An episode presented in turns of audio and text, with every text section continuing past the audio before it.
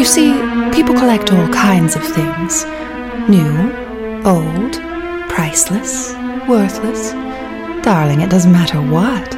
I simply must know why. Those mothballs shouldn't get to keep all the secrets. This is the Mothball Prophecies. Hello and welcome to the Mothball Prophecies. I'm Samantha Mashburn. And I'm Jill Huffman. Today we're joined by someone who came across my TikTok for you page. No surprise there. They are delivering dopamine one pen tap at a time. Welcome to the show, Michael Ray Williams. Hi, thanks for having me. Welcome. I can't tell you how giddy Sam is All week. when she when she scheduled this. She was like, "I have so many questions," Mm-hmm. and I was like, "All right, well, you got to limit that Yep. list." Mhm. You got to be respectful Yeah, of yeah. the Okay, time. All right. All Uh-huh, uh-huh, uh-huh. And it's funny. I was, um, I had just come across your account, and I think I had sent you a message. We were interacting, and my husband comes up to me in the kitchen, and he goes, "Have you seen this TikTok?" And he turns his phone around, and it's your face, and I felt so cool. I turned around and went, "Yeah, he's going to be on the show," and he goes, "Shut the fuck up!" And I was like, "Yeah, yeah." I was like, "Babe, your TikTok's like a week and a half behind mine." That's terrific. Wow. so that's terrific. he made my husband fanboy a little bit. He was like, All right. He was like, "No Nice. way!" And I was like, "Yes, we got him." I should be like a talent Well, scout, like scooping him up. I'm happy to be here. Uh, mostly, it's just a gigantic thank you of uh, encouraging my intense rabbit holing and fact finding. So that's this whole show. Okay, let's go. but obviously, bef- right. before we get into your job, we have to get into your collections because when I saw, it, I was like, "Okay, he works here," which I'm not going to reveal it yet. He works at this place. He has to have an appreciation for things and stories and items. oh yes. So, what led you to get gather your accoutrement of stuff when you started collecting? Um. So my grandfather, uh, he and I used to go out and we would go rock hounding a lot. Um, he had kind of this preternatural way of going out into the woods and he would just find cool stuff. He'd find, you know, robin eggs that were perfectly intact or the carapace of a dragonfly or or snake skins or animal skulls or things like that. And and it was the same with uh with finding like gemstones and minerals and whatnot. And so I just kind of started collecting weird little natural Mhm. things. And I still do. I still have a ton of that stuff all over my house. There's bones and skulls and rocks everywhere. Um, as I got a little bit older and started working and making money, you know, I, I wanted to start collecting stuff in in the fandoms and franchises that I enjoy. And uh, my favorite movie of all time is Alien, the original Ridley Scott film. Uh, absolutely love that movie. And uh, my first job out of high school was working at Spencer Gifts. Nice. Yeah, and and my store actually ended up getting closed. And when it closed, they like clearanced everything, and I bought a bunch of like just alien stuff.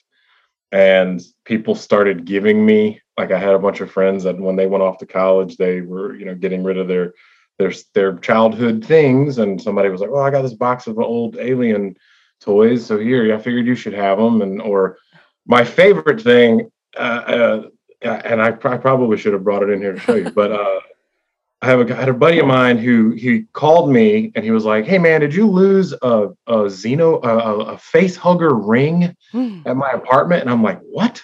No."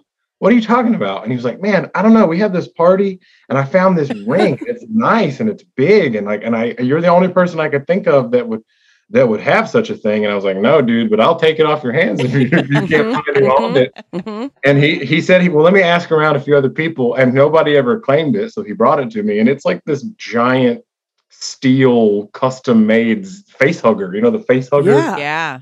but it's a ring and it's huge and stuff like that like i had i'd have friends who'd go to like yard sales or or or flea markets and they'd see a, a alien piggy bank or a, a Pez dispenser or a Halloween bucket or just random random alien things and and I just kind of started absorbing it. Mhm. Uh, and I do have a ridiculous. I have an entire bookcase just slam full of it. I actually don't have room for everything. I need to do some rearranging. I don't. I don't. um, I don't see a problem with that. no, I mean me neither. It's it's stuff that makes me smile. You know, I'm not a. I don't really. I'm not really a materialistic kind of person. Like I don't. uh, I like giving gifts to people, and I like receiving gifts. It's one of my love languages. Mhm. But I don't. I don't have a lot of attachment to to things. yeah. Uh, I I when I you know I had kind of a tumultuous late teen, early twenties in terms of my living situation. So I ended up moving a lot, and I lost a lot of stuff Mm. you know when you're when you have to pack all your stuff and move over every every you know in these regular increments Mhm. and stuff starts to kind of fall away you got to kind of not have that attachment Yeah. so i don't have i'm not a super materialistic person the you know not i don't i don't if i go to the store and i see an alien toy i don't buy it immediately but if it's something like unique if it's something that speaks to me in that moment maybe i will but i don't have to like buy everything there is you know what i mean Yeah.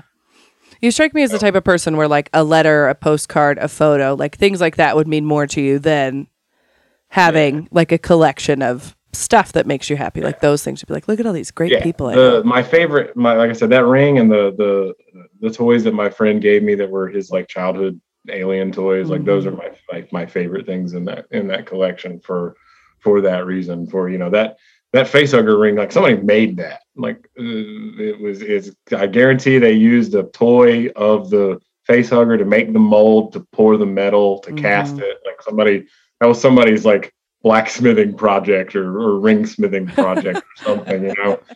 And the fact that my friend had this party and found it and couldn't find anybody else to claim it, and you know, just Yeah. thought you, know, you should be the one to have it. Or like somebody was like, shit, I stole that. I can't fess up to it. Now it's just lost in the abyss. He's like, oh, Right? fuck. I didn't.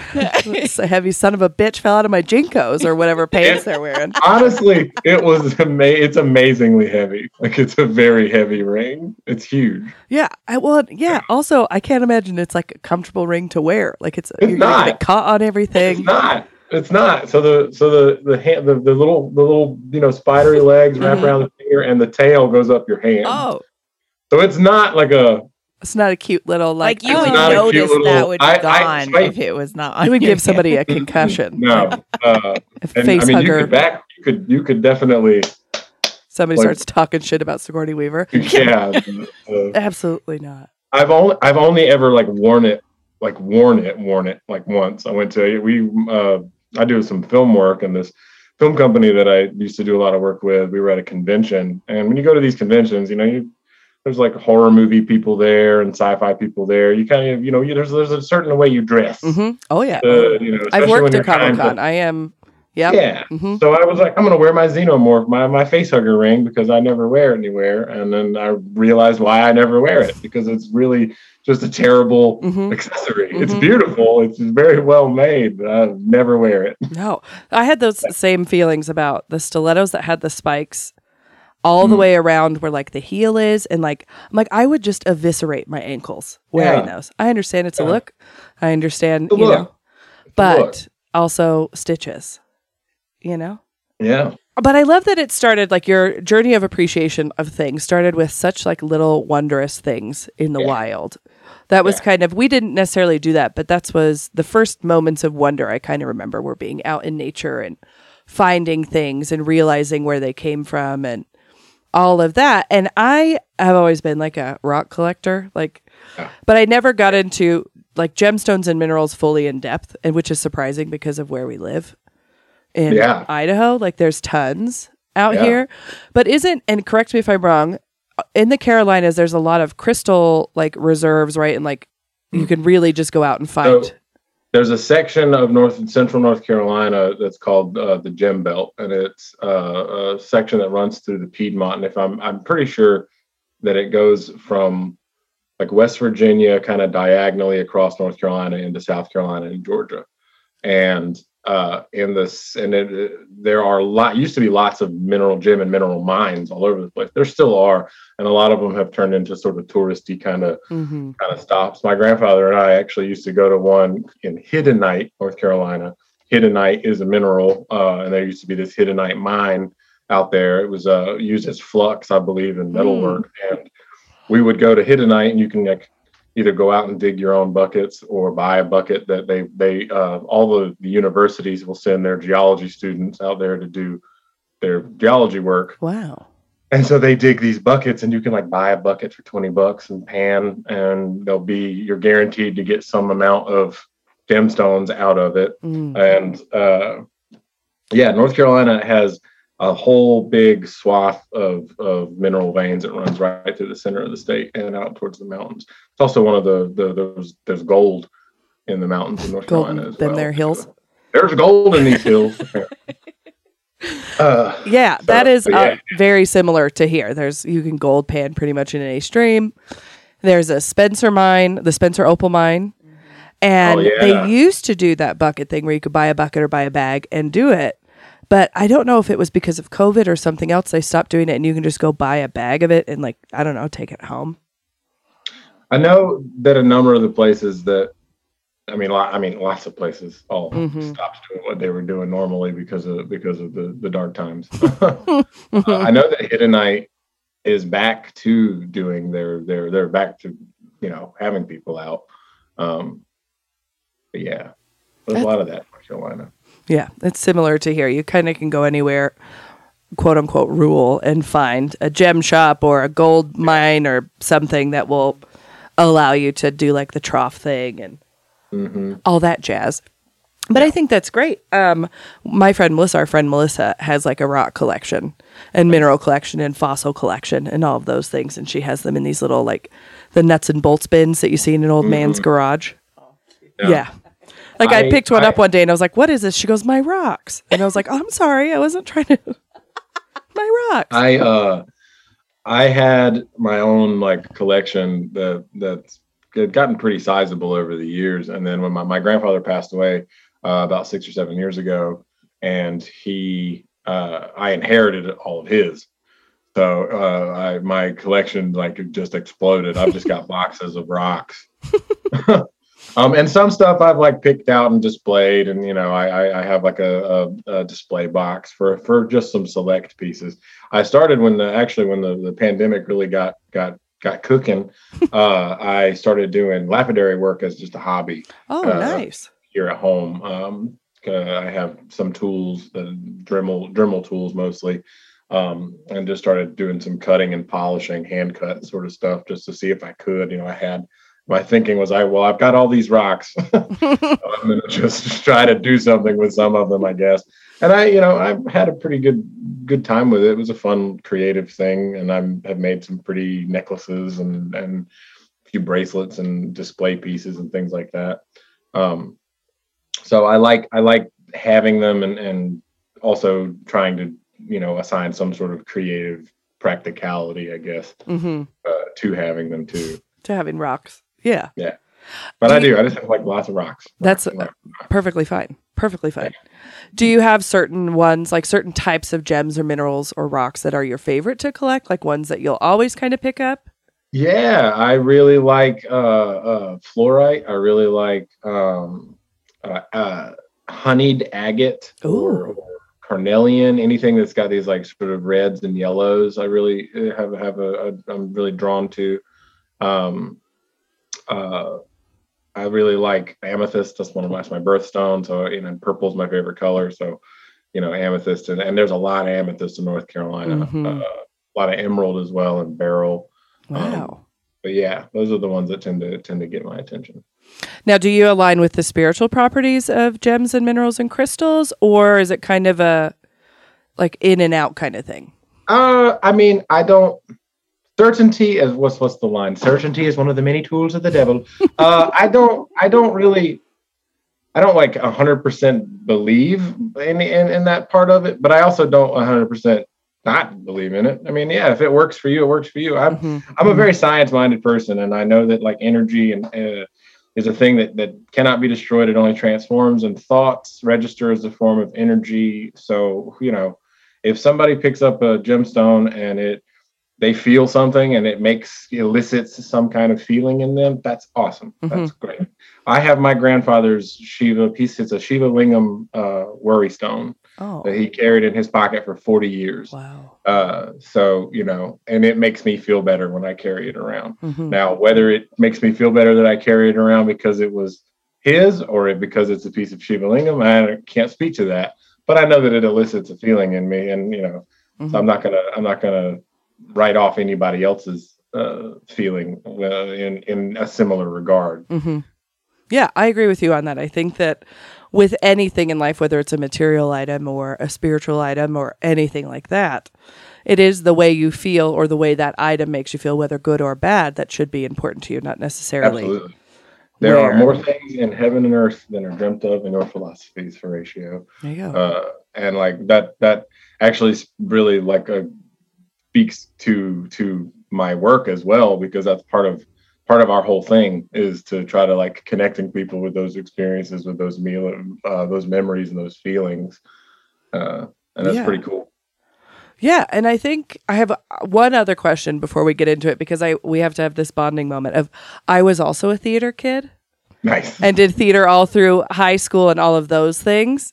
Awesome So I just wanted to ask you about like with this leading towards like um the things you find personal or special because I know you're still acting, you have art, all of those things into it. Like how do you think the theater kid thing helped get you to where you are now? Like what was that spark that you were like I got to continue this journey? Um, I think that my my theater background, uh, the biggest boon to it and everything else that I do is is that it makes me open. It makes me like my my whole like philosophy as an actor is you have to be open, you have to be receptive to whatever you're whatever you're getting.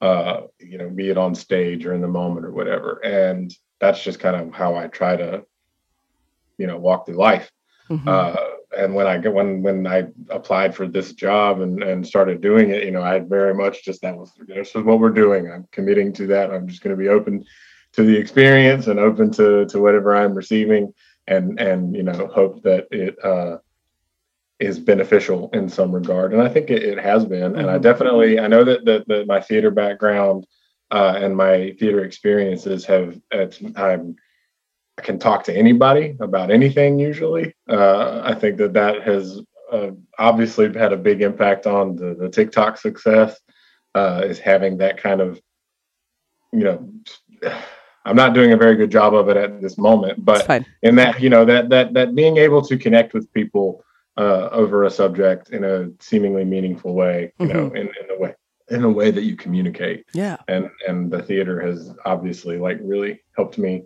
to to form that foundation hmm I will agree with you because like meaningful conversation should be like the most important thing of like your daily, the way you move through life, right? You should be talking to people because you genuinely would like to know Yeah. What they're about, what they're doing. Like I've done hair for 14 years and I think that coupled with choir and being on stage and when you're on stage if you've never been in like in theater or performed in any capacity, you really do get to put on this like invisibility cloak of who Oh, you yeah. are when you become a character. Yeah. And you get to act in ways that the audience is going to accept and then go, "Oh, maybe I could do something like that, or maybe I could do this, or maybe, or you could act in ways that you would never act in person. Mhm. And it's a really beautiful way to kind of flesh out what's important to you. Maybe that's too philosophical and like nonsensy, no. but no i i i 100% agree i think that engaging in the the the type of acting and the type of theater and, and character work and and and education really because that's another thing too is I, I like to just read and i like to to learn as much as i can. I did a class a virtual class um, it was in two parts this past spring and fall uh, with the chicago demidov institute. And uh, demidov uh, acting technique is this concept that um, you basically like it it strips away all of the in-depth character background sort of approach to to character development you are given a set of circumstances uh, usually just a couple lines of dialogue and you empty out everything that you're thinking and feeling you put away everything and sort of compartmentalize and then just sort of try to express as honestly as you can in the moment based on whatever your impulse is. Mm, uh, and and it was really really cool and it took me a while to kind of get it but but it's really like helped me sort of have not really drastically changed the way I look at it but but it's it's added another like focusing lens to to my understanding of it you know what I mean mhm. and uh, I definitely think that that it, it has just been a huge credit to my ability to sort of interact with the world around me and, and move through it in a way that I feel is is I that where I can have that connectivity. You know. Mhm. Yeah, because the general way of well, there's and I cannot think of the name of the method, but you really fall into like who exactly the character is. You live the character. You speak like Method character. acting. That's Yeah. it. Yeah.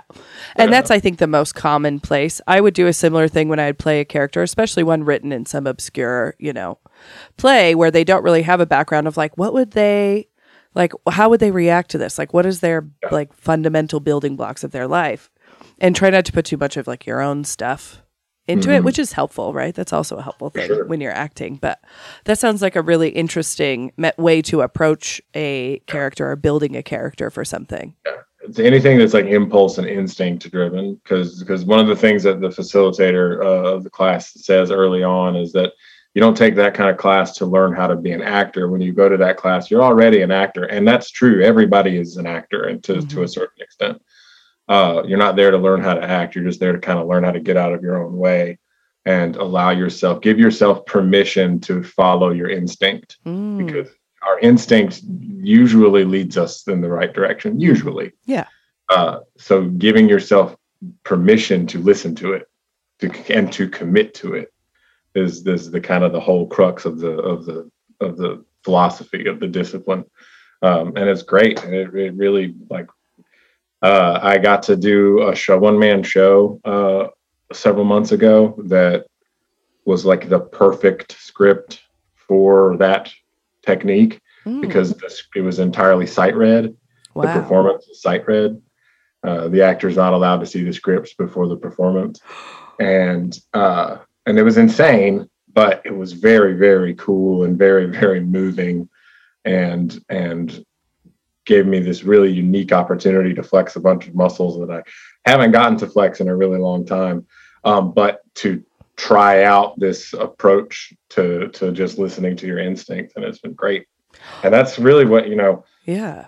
this last year really has been more about is me trying to like listen to my instincts a lot more uh, and i'm Mhm. glad i'm doing it because it's it's yielding some pretty cool pretty cool stuff Isn't it? Uh, I uh, will agree with that also. Of Jill's like was doing this like knowing nod as you're talking because we're very similar in what we do. Like I talk to people for a living, right behind the chair. And when we were starting this podcast, Jill and I had a very honest conversation about the people we were going to be on this show, right? Like, was it going to be a persona like what we do at work, where you're presenting yourself in a professional way, in a digestible way to the general populace, or were we going to say fuck a lot and say our opinions and, you know, be who we are when there's nobody around? And we decided to do that. And Jill and I were so sick for like the two weeks leading up to the launch of the show because it was that first time of just going like you're releasing this and you don't get to see how anybody uh, takes it in or what they're saying or what they're not Right. saying and that was terrifying but it's been a beautiful like metamorphosis for the both of us of having the freedom to be like there's a very specific group of people that we could just roll into a conversation with and it would just be like old friends and that is so rewarding to great. to go through that Mhm. and to be able to be like, oh yeah, that's right. I get to say what I want to say, and nobody's gonna like wash my mouth out with soap. Maybe Jill might at some point. Haven't yet. Maybe- So any opportunity you can find to just sort of relax and just be is, is, is just awesome Mhm. best. i can't stand masking you know like i can't Mhm. and I can't like I was one actually one of my biggest anxieties before I started the job is because I had been out of the public workforce for so long. Mhm. You know, I was doing contract work and gig work where I was by myself a lot, or I was doing film and theater projects, and uh, I hadn't had like a real job, Mhm. you know, adult job in a long time. And I like was freaking out about it because I, you know, I was, I had, I can't, I can't go in there and mask every day. I just can't do it. I can't do it anymore Mhm. and fortunately you know i find myself the atmosphere uh, is amazing and and i haven't i don't have to do that which is which is great That's wonderful. yeah I um was diagnosed with ADHD in August of last year. And since then it's been this journey of understanding that and my biggest one was realizing how often I was masking before I was diagnosed and things I was doing that I thought everybody did Yeah. you know, before I, you talk to somebody. And yeah, getting into this stage of, and I think some people interpret it as me being an asshole or me being this, or, but I'm like no longer being the version of me that shows up for them in a way that's nice for them, like that they Right. enjoy. Where it's just like, no, this Right. is. And mask wearing, lit- the literal mask wearing, also ruined me because I was covering half of my facial expressions. So it's so easy to hide. hmm Yeah. Yeah. No, I needed a whole face mask for that. hmm You you just have to look at. Well, and it's funny because I have some friends that listen to this and they're like, "You say you don't act like this in their real world professional, but you do." they're like, "There's no difference," and I was like, "That's good to know." Yeah. Which is good for work, right? Yeah. Yeah, it's like you know when I have that asshole patient, I'm just staring. I'm like, "All right, let's go," and they're like, "Your eyes, 100 percent. Go fuck yourself. Mm-hmm. I'm done with you. Mm-hmm. We're bringing out the blunt needles." Yeah. There's times when I we will be talking to somebody and I'll like get this just like whiff from Jill of like, oh shit, she is mad. And I'll just be like, so anyways, we gotta go. And I'm like, what's going on? She's like, I was and I was like, I saw it. It's like a thermometer. Like you just There's yeah, it doesn't happen very often. She's got a really long fuse, but I do. it's very funny. Good to know. It is, yeah. She's not mad at you. She Yeah, likes you. yeah. You're Yeah, good. Okay. no. You're good. I know everybody's like, "You're quiet. You hate me," and I'm like, "Ooh, no." My quiet is I'm just listening and in, taking it in. I was like, "You'll know when I don't like you." Yeah. Mhm. And it's funny because our husbands don't really understand like our relationship as friends and business owners. So when my grandma died back in February, there was kind of like this tornado of shit that's happened in the last eight weeks. And um, her husband goes, "Have you have you heard from Sam? How's Sam doing?" And Jill's like, uh, "She's fine." And he goes, "Well, have you talked to her?" And she's like, "No." And he's like, "How do you know she's fine?" She's like, "I know. If Sam needed, she'd just message me." And he's like, "What?" And so then she's like, "Hey, I'm checking on you because my husband's panicking." And I was like, "Oh, I'm good. I'm good. I'm good. Yeah, I just I know. I just know. I just know." I also don't want to be that asshole. Like, "Are you okay? You're okay? Do you need me? Do you need me?" It's like, no. And I told him that I was like, "Sam, if Sam needs me, I'll mm-hmm. know." Yeah, generally, if I go, I have to call you. She's like, "Yeah, got it. Roger that. Let's talk." But I have to imagine that, like, transitioning into your job now and being able to sit as the person you are, the person you like yourself to be, and then have it rewarded probably feels like the best thing, right? Um, yeah. yeah. Yeah. I uh it has been a rough couple of years for everybody. You know, that's not just that's not me pity party or anything like with collective trauma. You know, like I'm very aware of that, hyper aware of it. You know, being sort of an introverted empath kind of person. Uh, It's been just a rough a rough time, and uh, these last you know so 2019 and the 2020 was supposed to be like a big year for me because we had a, a film project that was shot in 2019 that was getting picked up for distribution. I was in a, a touring theater show. Uh, I had film contracts that were coming down the pipe, and then it all just disappeared. It all full stop, full stop. Wow. And and then my, my wife and I, we you know had some some financial turmoil and stuff because of job changing and, and stay at home orders and all this that and the other. Again, stuff that everybody, lots and lots of people were dealing with Mm-hmm. and uh, gradually making you know strides and steps towards towards being in a better place through through one thing or another. This past fall was the first time I got back on stage in a long time. Uh, I had got contracted to direct a production of Sweeney Todd, and uh, about three weeks into the rehearsal process, my lead uh, dropped out, and the I had done the show once prior, uh, years eight years prior, and the producers uh, for my show and the the people at the theater just asked me to step into the role since I had already done it before, Mhm. and uh, As they- Sweeney, right?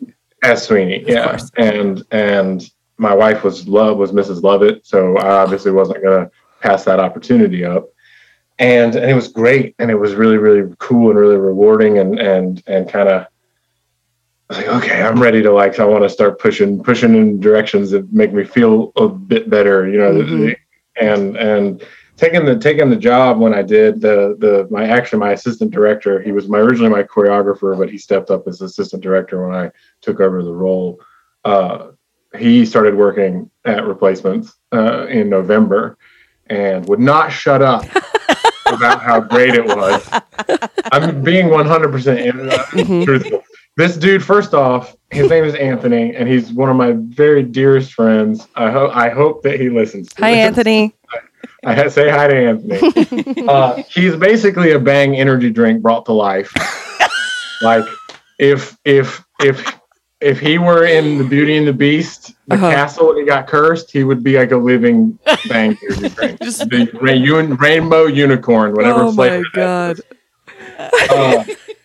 And he would not shut up about how great this place was and how great this, you know he got hired and uh, he's he's in HR uh, but he wouldn't shut up about how great the company was. And he knew I was looking for something like more serious. I was doing gig work at the time as Mhm. a inventory data analyst.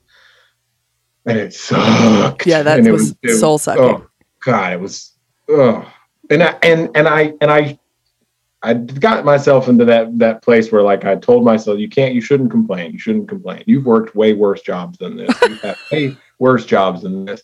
At least you're not I didn't have any like asshole bosses leading down my neck. I got to listen to music. I was being up and active and moving around. I got to set my own schedule which is both a blessing and a curse really Is that the one with like the hip ca- the hip calculator and you're like counting chips I had and like stuff? a, I had something I wore on my wrist. Whoa. it was like my phone. Like uh, a Pip-Boy, but for inventory. it was yeah it was it was like a less cool Pip-Boy uh with a with a bluetooth scanner and just going around collecting inventory data and uh you know they were paying me fairly well for the work it was very low stress and and but it just sucked it just sucked hmm and i i again i don't have that job anymore so i can i can feel like i can say it sucked uh, uh, Sorry if you're listening to this while doing inventory Sorry, sorry. data. I, no, I, I told my supervisor when I emailed her to, to I, I never even had to talk to my bosses. I could, we could communicate entirely through email. It was Wow. insane.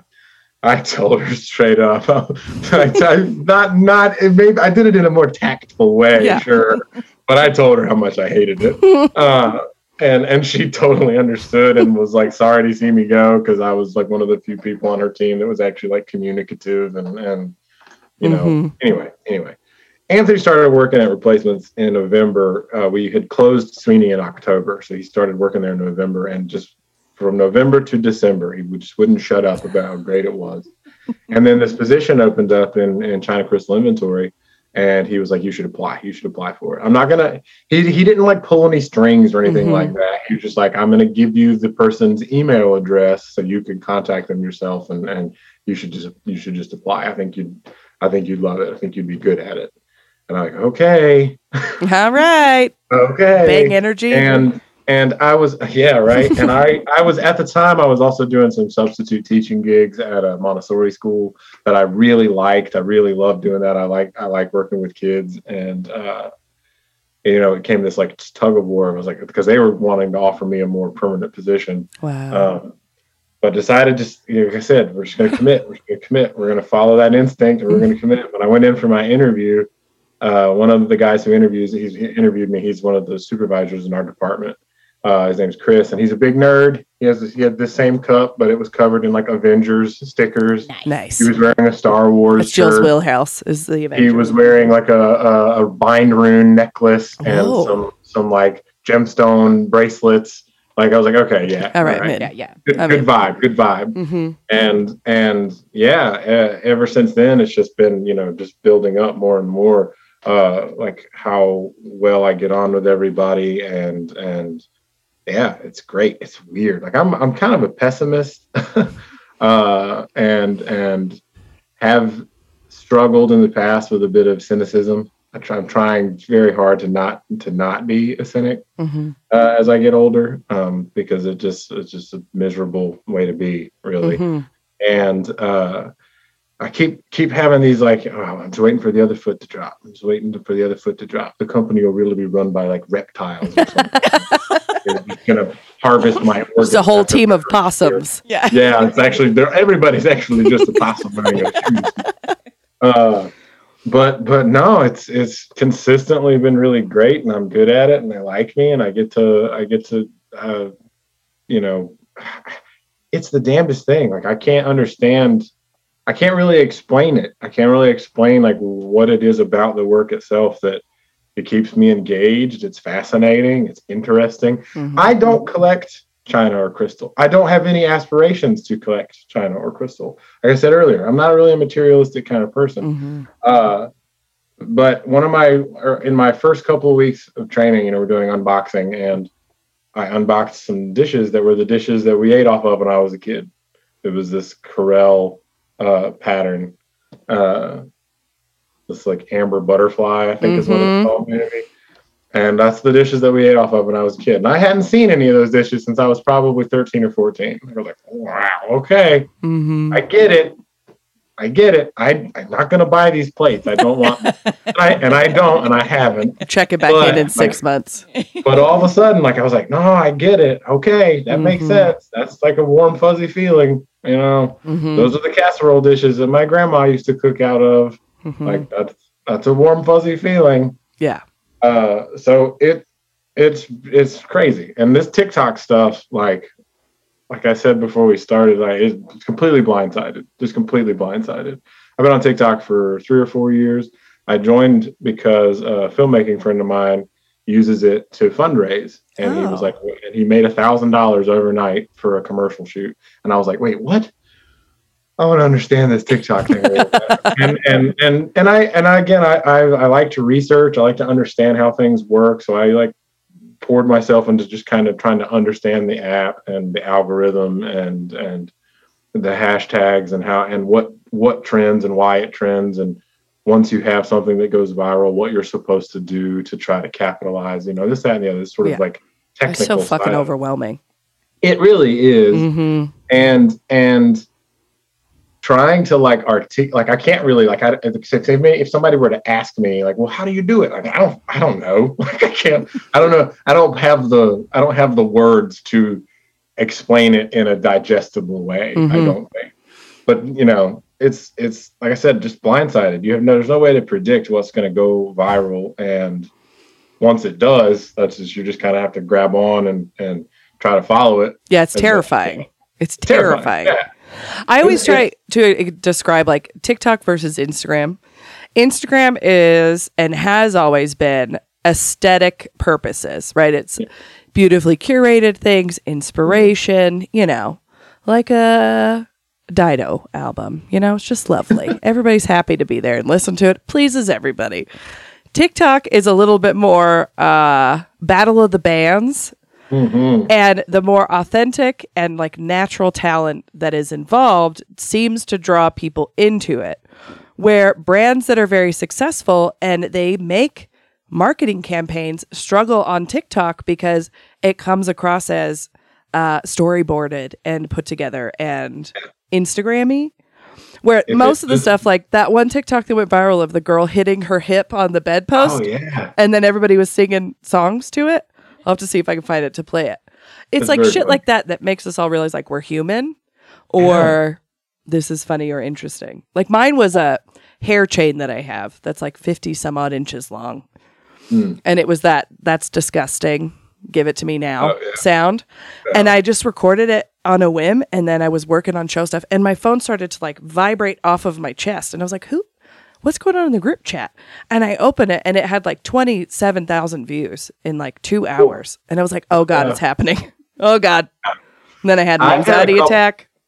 You know, I've had a couple of videos go viral prior to the the the, the replacement stuff. Mhm. Uh, most of them have been just stupid jokes, stupid humor, um, and there's nothing wrong with that. No. It's great, great. I I pride myself on my stupid humor. Mhm. Um, but the I remember I recorded that TikTok because again I don't I can't speak to why that that moment that that you know tapping a plate and then making me giggle that's a very real thing it is and it happens every day Mhm, consistently mhm. and so like I just I and I had been it's the funny thing is I had been meaning to to record it multiple times. I just but I, I just don't like I just don't think about it. It's like oh, God. Think about putting where am I gonna put my phone? But then I was like that one day, I don't know why, but that one day was a Friday. I was like, all right, I'm gonna do it today. And I posted that video at one o'clock on my lunch break. And we had a show that we went to that night in Raleigh. Uh, a friend of ours was doing Midsummer Night's Dream. Excuse me.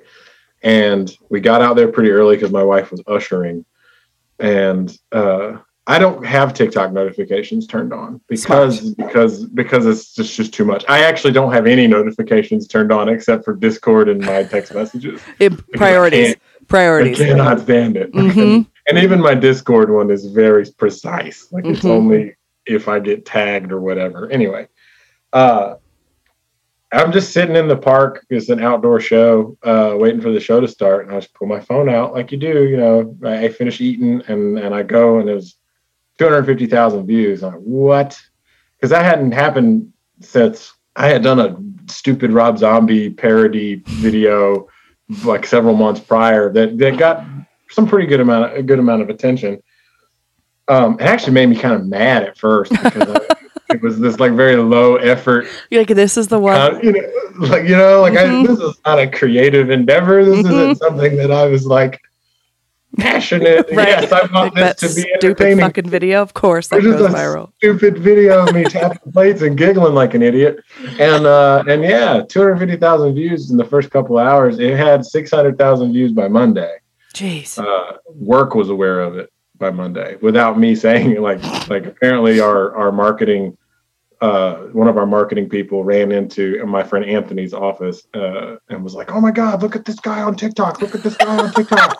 and Anthony's like, "Oh, that's just Michael. He works in China inventory. Yeah, he's he's my friend." oh, that Uh, guy. and yeah, yeah, like just just craziness. Uh, but people like it. People Mhm. enjoy it, and that's all I ever really wanted to do was just try to make stuff for people that they like. Now, I would hope that that would be in the form of the theater and the films that I do, but hmm we're not going to look gift horses in the mouth. uh, so you know, if it if it is is making people happy, and if it's making me happy, so Yeah. win-win. It is delightful. I'm going to walk you through my first time, right, as I'm scrolling on TikTok, you know, doing my lately, let's shut my human brain off for a little bit. And I'm scrolling and I see, first, I see, like, obviously, your top of your head come up. And then I see what I recognize, like the China pattern. And I was like, what the fuck mm. is this? I was like, this guy's going to start talking shit about this. Like, my immediate, like, I'm going to. and then I see you, like, and I guess the initial shock I had about how you test shit. So he like holds the bowl over like your his first finger and his thumb, holding it right like an ice cream cone, and then takes his pen and taps it, and it's the most delightful ding like that rings out. And then Uh, this is why he laughs all day because then he's testing for a crack. Right. Hits another one and it just goes donk, like no resonation, nothing. And I started laughing and then sent it to my friends. And I was like, this filled me with delight. Hey, It's so I good. I can't explain it. It's so good. The essence of comedy is the subversion of, of expectations. When Mm-hmm. you expect one thing and something ridiculous happens instead, that's where you that comedy comes from. Mm-hmm. So I'm guessing that it's something to do with that. That you expect that really pretty sound, but when that pretty sound doesn't come, it's just funny. it's Uh, so great. yeah, I, I, and I, it's because it's funny too because I have coworkers that are you know can relative, not relative, not not super close proximity, but we're all really spread out. hmm But now they've started like watching me more, and they and and one of them in particular, like he he last week I was doing my testing. And I and I had one that dunted, and I was, and I giggled, and he was like, "You really do laugh every time, don't you?" And I was like, "Yes, I can't." I Like, it's delightful. it. It's I can't delightful. So let's talk a little bit about your job at Replacements Limited. Yeah. And from what I understand, it has like a rigorous like interview training process before you're in the testing part of Uh, it. We're talking about your portion of what Replacements Limited does, right? This yeah yeah so my my job title i'm a, a inventory specialist for china crystal um, replacements limited is a, a retailer that resells used fine tableware china crystal and silver uh, company's been around for we just celebrated our 41st anniversary in march um, and uh, they did two interviews so a phone interview and then an in-person interview and then the training for this job from this position is six months Wow. which I'm I'm coming toward towards the end of it now. Uh, and what our department does, and what my my position specifically, is we receive all of our used goods shipment. All of our all of our products, all our used products that we're buying from people, comes through our department.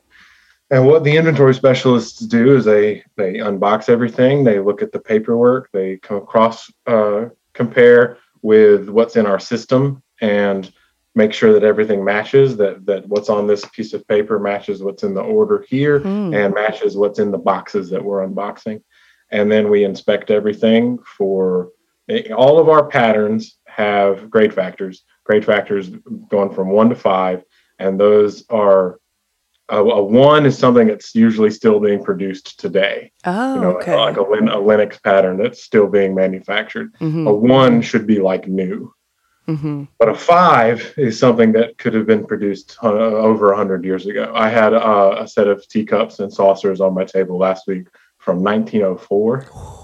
Uh, we had a set of the first ever commemorative plates ever made from 1894.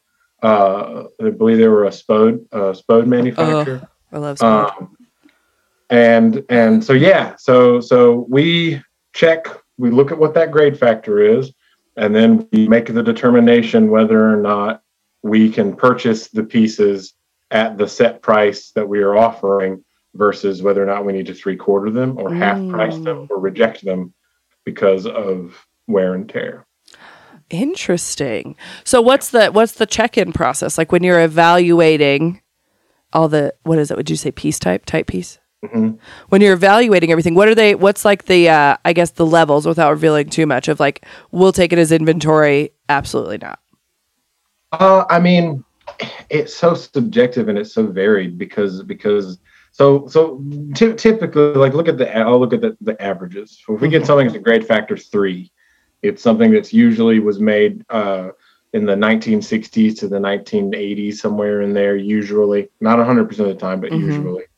Uh, I'll look at the piece. No no chips, no cracks. We can't. We don't buy any chipped or cracked pieces. It doesn't matter how old they are. Mm. Uh, Does crazing count as cracked? No, crazy. So crazing. Uh, for I, I'm assuming that the people listening to this podcast know a little bit about China, but I'll speak about crazing just in case there are any out there who do Yeah. not. For the noobs. Crazing is a term for whenever. So you take a, a, a piece of china and you have to glaze it when it gets fired. Uh, crazing is when there are cracks in that glaze, and nine times out of ten, the reason it is cra- the reason those cracks appear is because the tensile pressure on the the glaze has been spread too thin. Either not enough glaze has been applied to the piece, or or something else has happened in the firing process to create thin spots in that glaze, and then it starts to crack. Mm. Now, crazing, you know, on a grade on a grade factor three piece, we're usually going to ignore. But if it's something from like the 1800s, early Yeah, 1900s, it's going to be It- probably it's going to be there. Mm-hmm. expect it to have some amount of wear and tear. We expect it now. Crazing that has stains, mm, you're probably not going to take that.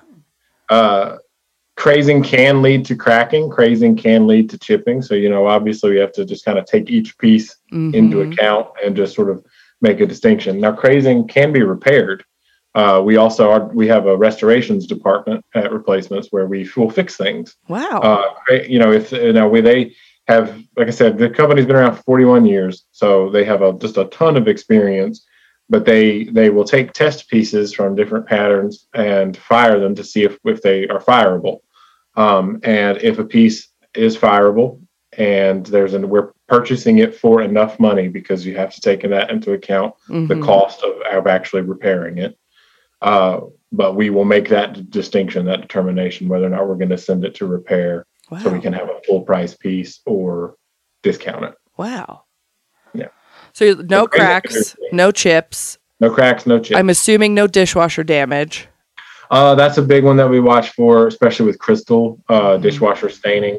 Um, you know, again, the age of the piece is always going to going to be a factor. We there have been some pieces that have come through there. You know, we'll get a 4.5 uh, or a five, and and it's missing all of its gold trim, and it's got some crazing here and there, but we'll still buy it because of that, knowing the age of the piece. hmm Um, but with crystals in particular, we we watch for a dishwasher staining a lot because that's e- and that's easy to miss too. Just general rule of thumb for anybody out there who doesn't know: don't put your crystal in the dishwasher. My grandma will haunt you. She will Don't haunt put- you. Don't put your fine china in the dishwasher either, even if it says dishwasher safe on the back. Any Those don't- really any vintage any vintage should not go in the vin- dishwasher. It is not Not gonna be a dishwasher. made to withstand the high heat. No, not for that The long period. lava temperature water. No, it is not. My grandma, I remember one day out of the blue, she I got a Waterford crystal vase for my wedding. And I just one day out of the blue, she calls me and she goes, Samantha, um, I just thought of something that I didn't tell you. And I was like, Oh, what's that? Thinking it's like some, you know, family secret. She goes, Don't put your crystal in the dishwasher, okay? But if I mean she's like, if you absolutely have to just use the drying cycle, do not and she's like, and I'm like, okay, noted. I wasn't what part of me goes, you know what should go in the dishwasher? That crystal that I have. we mean- do get it. We I had a whole bunch of of uh, Waterford. Uh, uh, a I think it was a, a, a Rollin, uh, a Raglan, a Ra- uh, I don't remember how to It's pronounce okay. it. Uh, but it was a, a, relatively high end Waterford pattern uh, that was covered in dishwasher stains. Covered, just the, all of it. And almost every piece was too stained to purchase. That's unfortunate. Yeah, I mean, it had does happen though. It does happen. Yeah. And we get a lot of lot of product, a lot of inventory that comes through there. Uh, there's probably I think six or sixty or seventy of us in the department doing Wow. inspections. Um, we have over seventy million pieces of inventory in stock currently, and uh, we we just just unboxed just an ungodly amount of product. Do you have a quota per day that you have to unbox? we have a quota per month Okay. And and I right now uh, all of the trainees you kind of were given those those percentages sort of in little slots. It starts out at like forty percent, and then it moves up to sixty five percent, and then it moves up to seventy five percent, and then it moves up to eighty percent, and work our way up to hundred. Um, that's interesting because I was, I guess I didn't. Uh, I mean, I know it's replacements limited, but seventy million pieces is banana sandwich. That is so much in one space. It's a five hundred thousand square foot facility, That's what I'm like. It's in Where do you put it all? it's in McLeansville, North Carolina. Plains, North Carolina. Yeah. Uh, so have you seen uh, Indiana Jones and the Raiders of the Lost Ark? Mhm. Yes. You remember the end of the movie with the giant weird warehouse Yes. Mhm. like that? Jeez. it's just this huge i mean we have several different warehouses all on on the campus on this on all on site uh the whole facility is 500000 square feet uh we have our our the 150 is what we call it it's our biggest warehouse it's where our, our the bulk of our overstock goes and it's literally just these massive shelves covered in massive boxes on pallets then we have our high efficiency shelves which are are patterns that we pull from the most most commonly they're the patterns that we move the most that that come in Ah. quick. Uh, it's where a lot of our like Fiesta wear, our Okay. Uh, that stuff lives there. And those again, forty-five foot tall see, uh, uh, shelves. Uh, it's just it's, it's huge. And then we have the stacks, which are the oldest shelves in the in the building, Wow. um, where, where some more of our more commonly pulled uh, product lives. It's just it's just the place is just crazy big. It's crazy big. I guess I obviously it has to be large because Yeah. of the amount of inventory that's moving through. And now it makes sense why they are particular about what they're going to uh, maybe take a chance on running through their system because it's not like they I mean they need it but they don't really need it. And I imagine there's a scale of like okay we can accept every order from this level of China or crystal versus you know we can pump the brakes on Corelle for like a half a Yeah. day. We we have i mean we have patterns or we have piece types within patterns that we just don't purchase like people when people if they if you take the steps to sell to us uh, you can look at the the you you you will get the information on the pattern you're trying to sell and you can look through the list and be like okay they're buying the the the teacups and saucers they're buying the dinner plates they're not buying the salad plates they're not buying the luncheon plates they're buying the 12 inch platters. They're not buying the 13 inch platters. And it's product that, again, we take into account customer count. You know, and we have a catalog of the customers that we know or purchase that stuff. wow We have a whole system, a whole database of information looking at like how many of those particular pieces we've sold in the last 12 months.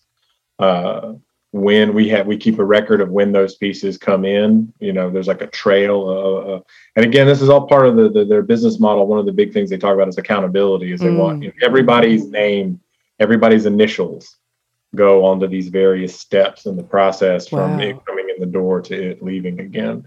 Yeah. Uh, and and there's just a, a ton of information.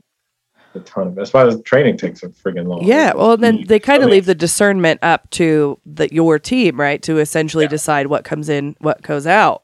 Yeah, I mean, and the subjectivity is a big part of it. You know, everybody they they they, they try to try to instill in us that you know there's not going to be a whole lot of discrepancy in how the inspectors are going to grade. hmm That most inspectors will look at a piece, and most everybody should be able to agree. Oh yeah, this is a full price piece, Mm-hmm. or this is a three quarter price piece, or this is a half price piece. hmm And we might could make some a little bit of like wiggle in between, but it shouldn't be that one one inspector is like, oh yeah, this is a full price piece, and the other person is like, no, re- reject it, we're not Yeah. buying it. Yeah. So they do, you know, we try to try to, you know, kind of find some harmony in the way that we are all looking at these things, uh, and on top of of the processes for order entry and making sure that the the pieces are being sent to the proper places. Which, yeah, that's how they've built the reputation they have. Is like if you're missing something from a set you have, So you can do. find something of the same quality.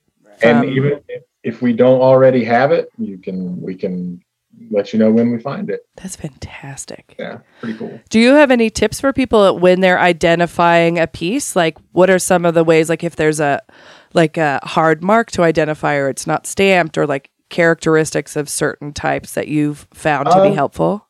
Uh, I I kind of cheat uh because you know technology is a Mhm. cool thing. We have a our website has a photo tool. I just learned about that today, and I can't Yeah. believe I didn't know about that. You can take so you can take a picture of your your china, your crystal, your silver, and it the system will cross reference with any possible thing it could be. Uh, and you can even go in and like if you if you know the manufacturer, you can enter the manufacturer Wow. information to narrow that search down. Uh, so we use that. Our the guy who's who started the company, Bob Page, he's still he's still there. He comes through every now and again. He's very proud of that photo tool, and that's one of the things that if we're struggling to ID something, uh, that we we will we will Wow. use. I also use Google Glass. Google Glass has actually helped me, especially with Crystal. Uh, has helped me in a, a number of times um, for IDing something. Uh, as far as like like like looking at back stamps and this, I mean, obviously you you ideally you want a back stamp. You want to know at least who made it. hmm Now, not everything has one. And if you don't, if you have a piece that you are trying to ID the pattern and you don't have a back stamp, you know, using that photo tool, using using Google Glass is probably your best bet, just because that's what that's what the internet is for, hmm or at least one of the many uses that the internet has. You know, to to take all of these other resources and put them in a place to make them accessible for you to problem solve. Yeah. Um, they do teach us about attributing. You know, we have a, our inventory system that was that they developed in house uh, for that we do our data entry on. There's a whole attributing part of it. So if I get a, a a piece that comes across my table, you know, I can look and you know, is this a are the edges of this plate smooth? Is it scalloped? Is it cooped? Is it rimmed? Uh, what's the trim color? What's the predominant color? What kind of design is in the middle? And there are all these criteria that I can drop down menus to to narrow my search Wow. if I'm struggling to ID a pattern. Um, piece types, I don't struggle as much with piece types anymore because again, once you see enough of them, you tend to, oh yeah, that's a sugar bowl, or yeah, that's a mini creamer, or that's a now that's not always the case because some manufacturers have just an ungodly amount of piece types. hmm You know, false graph is a big one. They're like false graph, I and Portmeirion's another one. Uh, they they just made so many weird things. hmm Uh, uh, a toast holder, not a bread holder. Literally, Toast. it's called a toast holder. Toast. It is oh just God. for hold. Well, it's hold. It's for holding five pieces of toast. Who the hell? Who the hell cooks five pieces of toast at a time? I mean, Also, they didn't have fucking. Why is it not an even number? Yeah. Because toasters are. That's what. Maybe they were just assuming that if you own this, you also owned a toaster oven because maybe toasters were just for poor people. And so, they're like, maybe. Maybe. you know how we make people feel more poor? It's Give the rich people a toast holder. Those are Uh, my hands or a paper towel. One of my favorite piece types that came across my table on Friday was a sweet meat dish Oh, you just hit Royal a. Dog. A what? Sweet, sweet meat. meat dish. It's for sweet meats. Uh huh. Which was an uh, or an early glass What the fuck is a sweet meat? it's a lie because it's actually just like organ dish Yeah, served like in a cup, like a blood sausage or Oh. kitty, kitty. Yeah. Oh. uh, Mm, sweet meat was kind of like fun, tongue in cheek, gross. Yeah. Yeah. hmm yeah.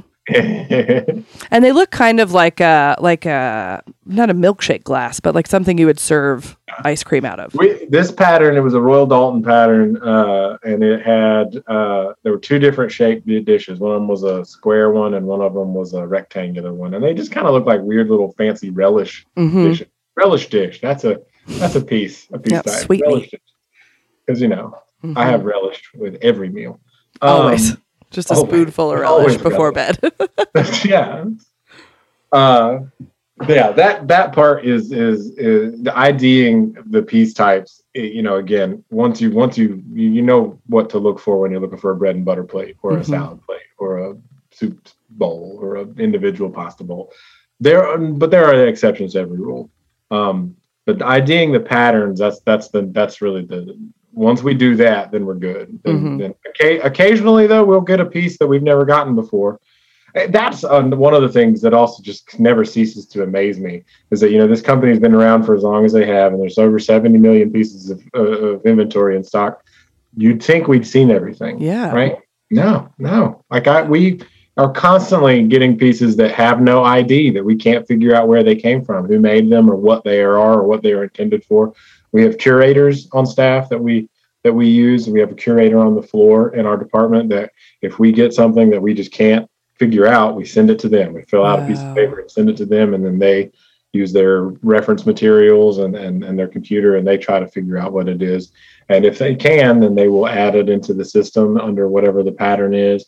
But if they can't, then there's no ID on it. We do we do have a process in place that if we have somebody on staff that can make a determination whether we want to buy an, a no ID piece, if it's some like you know weird Mhm. piece of obscure crystal that, that, we that have never seen before. Yeah, okay, that's that's in good shape. We'll we'll purchase that. And we'll put it in the showroom. Mhm. We'll add it to one of the one of the display cases, something like that. Um, but yeah, it's crazy to me that we continuously get stuff in that we're adding to our to our system. Yeah. you, you'd think we'd have seen it all, Well, because the capacity of, I mean, what they have, you would think, right? For certain that it would be. right? Hmm. That's so interesting. I can't get over the sweet meat, so Well, we I'm just here. So we did a we've added like a new series to the show over the last several months where we do a deep dive into like American manufacturing of items. And the last set of episodes we did was on American glass making. And that was where it kind of got into we were speaking of sweetmeat dishes in the instance of being listed in somebody's estate. Because at that point in time, glass was an asset and not a thing Oh, that everybody had. And so Yeah, yeah. this gentleman, I cannot remember his name, had like six um, towers of like champagne glasses and sweetmeat glasses, like a pornographic amount of glassware for one person at this time. And it was listed in his estate as like 20,000 pounds or something. Like it was an insane amount of glass. And he had a r- overstock of sweetmeat dishes. Like I can imagine there was a party he was having that was like, Reginald, is there more sweetmeat in the back? Or, yeah. Wow. And early American glass is very interesting because there was Yeah.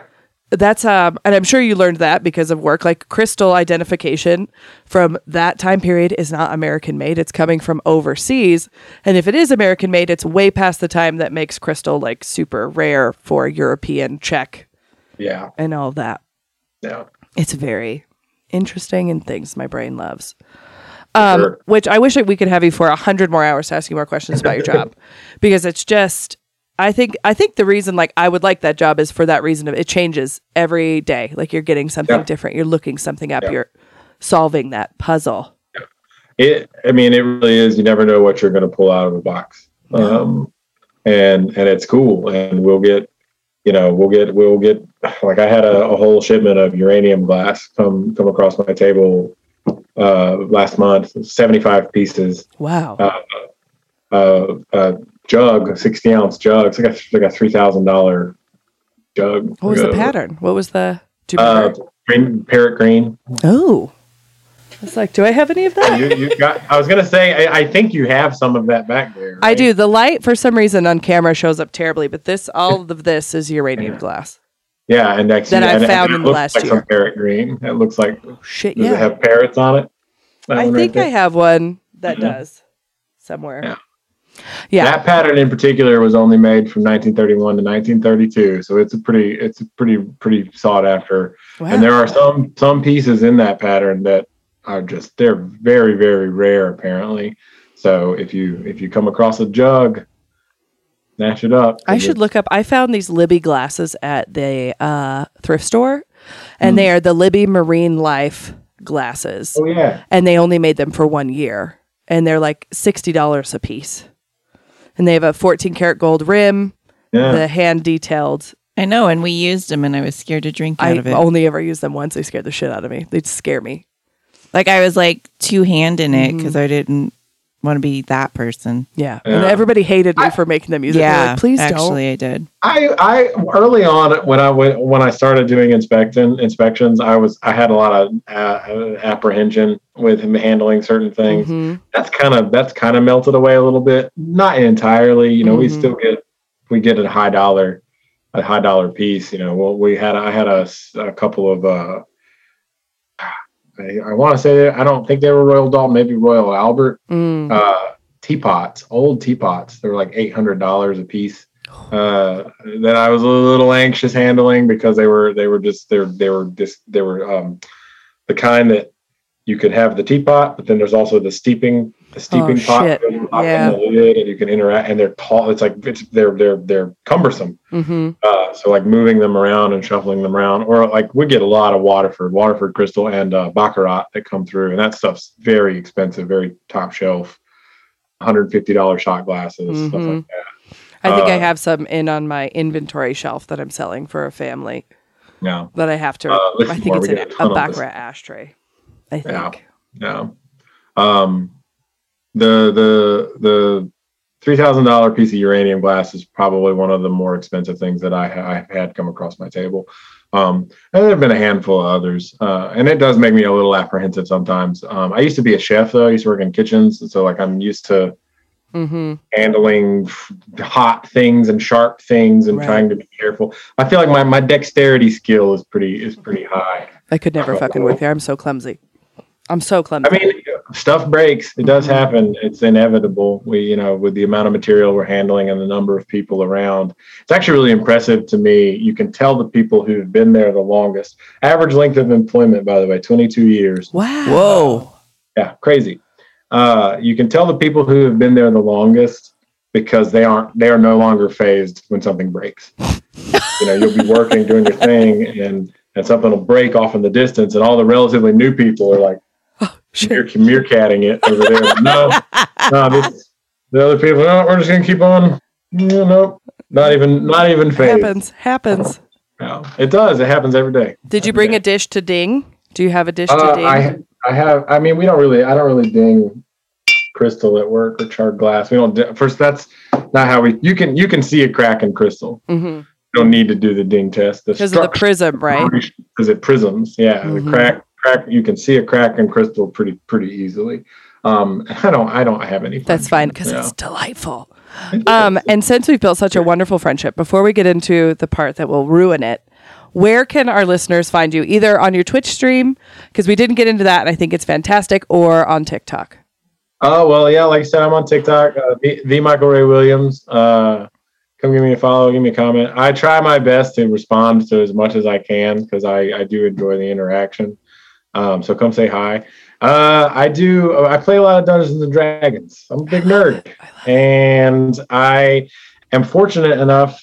Um, I was in, involved in a 14 month long streamed game uh, that ended back in February, and the creator of that channel, a really good friend of mine, has seen fit to let me DM a game on his channel.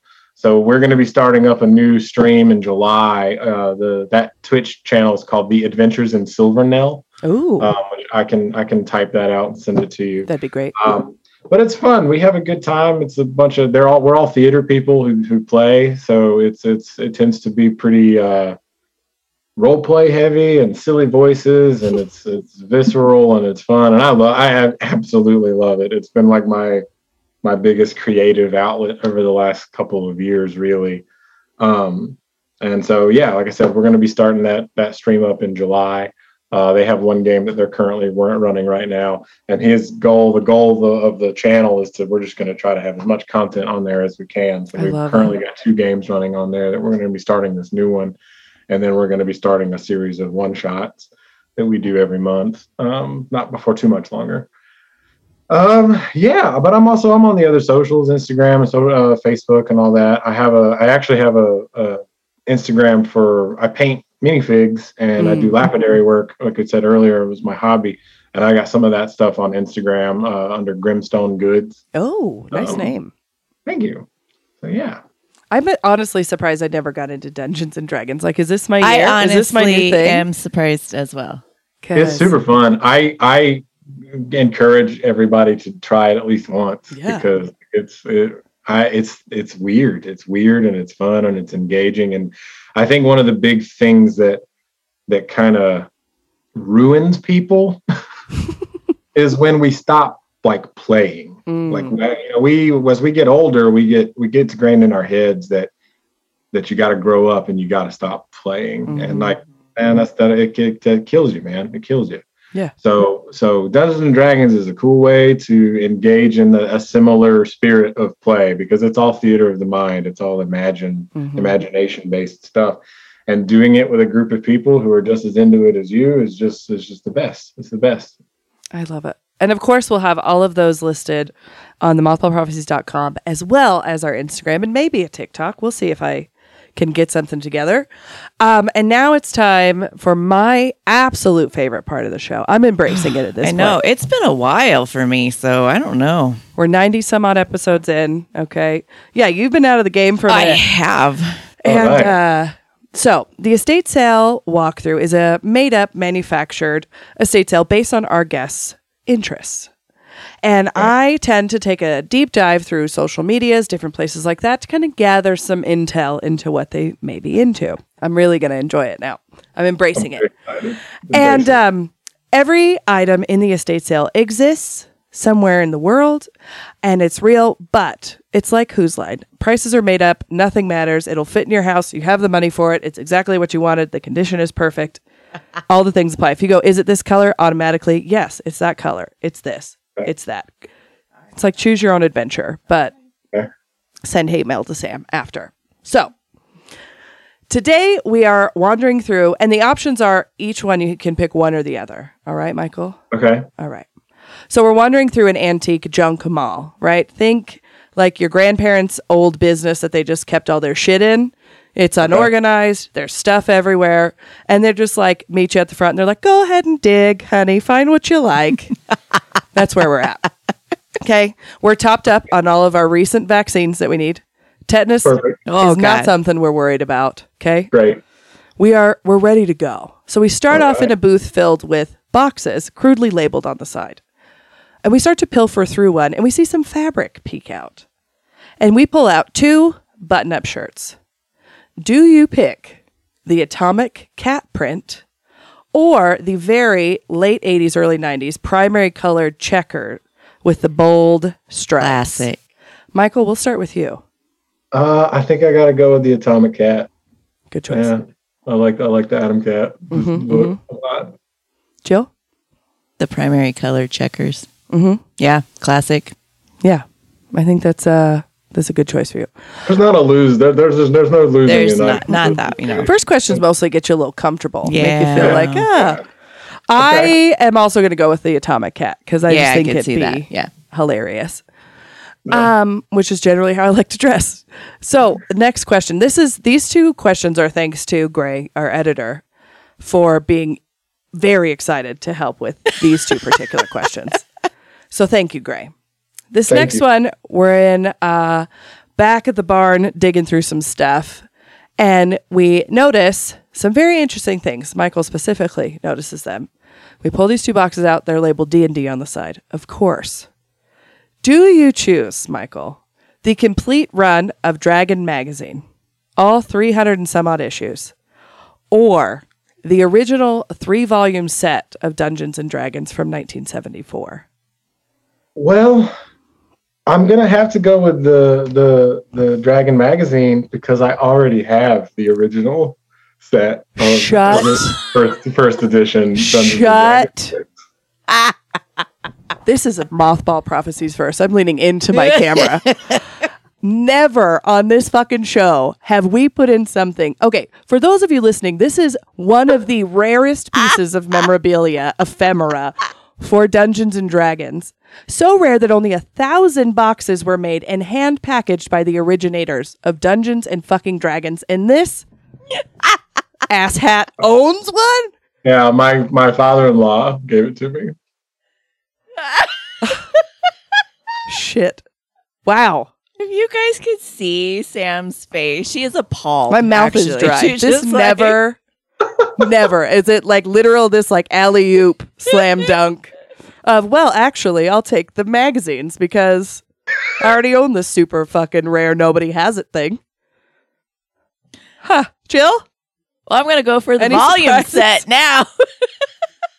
Now that you know, now that Yeah, I you am know, aware yeah. of what that is. yeah, I'm also gonna take that. so there's three less copies in the world. All right. Never. I'm glad to. I'm glad that I could. I could be that for the for the podcast. Yes, thank you for that. Now I don't I, feel You're bad. very I enjoy that so much. If you say Very yes well. to the other one, I'm just shutting the Zoom call down. Never Okay, reaching out again. Okay. All right, this last one. If you could choose one of these props, would you choose the flintlock pistol from Predator 2 or the minigun from the original Predator? That is tricky. That's tough because the the canon story for the pistol is one of my favorite Predator comics. Mm. Uh, I, I can't remember exactly when it was published, but there's this really cool short story that that sort of like short comic that these these pirates were mutinying their captain As you do. and they they chase they, they basically he flees the ship and takes uh, one of the the the rowboats and goes to this island where where uh, presumably his like treasure is buried or whatever and the his crew is after him to try to kill him. And and on this like small deserted island he he bests his crew with the sword but there happens to be like a predator that was also stalking this same captain. Of course. and and anyway he the pirate captain gives the predator the gun before the captain dies uh, and that's like the the story of where the pirate gun came from Wow. So i probably i probably would go i also like just like pirates pirates are just a fun Yeah. a Yeah, fun you thing. gotta- i'm not really a i'm not really like a gun gun kind of person so the uh, uh, uh, the, the minigun does, doesn't appeal Doesn't to do me for you. to, as, as as much I had no idea that there was a pirate fan fiction Predator stuff. Pretty much. So, I enjoy so I would that. go with the pirate pistol because just I like I like that story a lot. I like that comic a lot. And Predator Two, I think, is severely underappreciated. Yeah. Uh, as far as sequels go. hmm What about you, Joe? Oh, the minigun for sure. The minigun. Mhm. Mm. It's tough because Predator Two is my favorite Predator. That's the one my dad watched all the time. I'm the only girl, so it was kind of like I grew up on 80s, 90s Arnold Schwarzenegger, all that stuff, right? Action Yeah. movies. And like my favorite movie is The Fifth Element. It's one of my favorite ones to watch and see all the time. So I would pick probably that also, the flintlock pistol, because it looks cool and Yeah. yeah, the minigun's also pretty dope. Nah, my yeah, because That's what you're after. yeah, that's I'll allow my, it. that's the movie my dad and I watched. Oh, Yeah, We, me, We're- me too. My, it was my dad. One of my dad's favorite movies. We yeah, watched it. we watched it all the time.